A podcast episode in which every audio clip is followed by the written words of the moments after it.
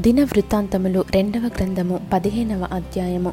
ఆ కాలమున దేవుని ఆత్మ ఓదేదు కుమారుడైన అజర్య మీదికి రాగా అతడు ఆశను ఎదుర్కొనబోయి ఈలాగు ప్రకటించెను. ఆశ యూదవారలారా బెన్యామినీయులారా మీరందరూ నా మాట వినుడి. మీరు యహోవ పక్షపు వారైన ఎడల ఆయన మీ పక్షమున నుండును. మీరు ఆయన యొద్ద విచారణ చేసిన ఎడల ఆయన మీకు ప్రత్యక్షమగును. మీరు ఆయనను విసర్జించిన ఎడల ఆయన మిమ్మను విసర్జించును.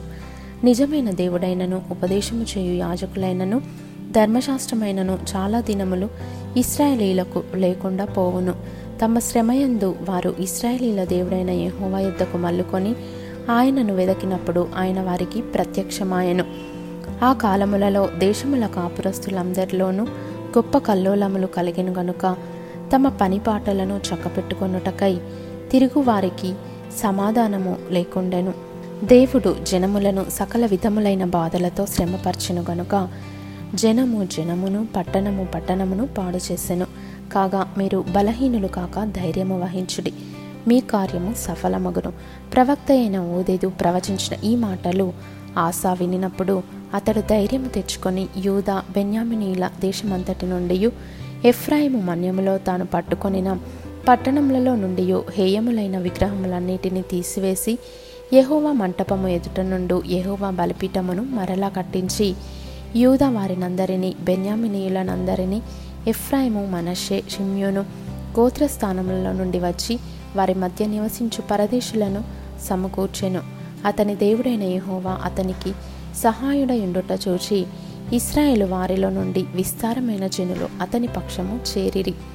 ఆశా ఏలుబడి అందు పదునైదవ సంవత్సరమున మూడవ నెలను వారు ఎరుషలేములో కూడి తాము తీసుకొని వచ్చిన కొల్లసొమ్ముల నుండి ఆ దినమున ఏడు వందల ఎద్దులను ఏడు వేల గొర్రెలను యహోవాకు బలులుగా అర్పించి పూర్ణ హృదయముతోనూ పూర్ణాత్మతోనూ తమ పితరుల దేవుడైన యహోవా యొద్ద తాము విచారణ చేయుదుమనియు పిన్నలే గాని పెద్దలే గాని పురుషులే గాని స్త్రీలే కానీ ఇస్రాయేలీల దేవుడైన యహోవా యొద్ద విచారణ చేయని వారికందరికీ మరణము విధించుదుమనియో నిష్కర్ష చేసుకొనిరి. వారు ఎలుగెత్తి బొబ్బలిడుచు మేళములతోనూ బూరెల నాదముతోనూ భేరీ ధ్వనులతోనూ యహోవా సన్నిధిని ప్రమాణము చేసిరి. ఇలాగు ప్రమాణము చేయబడగా యూద వారందరూ సంతోషించిరి. వారు పూర్ణ హృదయముతో ప్రమాణము చేసి పూర్ణ మనస్సుతో ఆయనను వెదకియుండిరి గనుక యహోవా వారికి ప్రత్యక్షమై చుట్టూనున్న దేశస్థులతో యుద్ధములు లేకుండా వారికి నెమ్మది కలుగ చేసెను మరియు తన తల్లి అయిన మయక అసహ్యమైన ఒక దేవతా స్తంభమును నిలిపినందున ఆమె ఇక పట్టపు దేవి అయి ఉండకుండా రాజైన ఆశ ఆమెను త్రోసివేసి ఆమె నిలిపిన విగ్రహమును పడగొట్టి చిన్న భిన్నము చేసి కిద్రోను వాగు దగ్గర దాన్ని కాల్చివేసెను.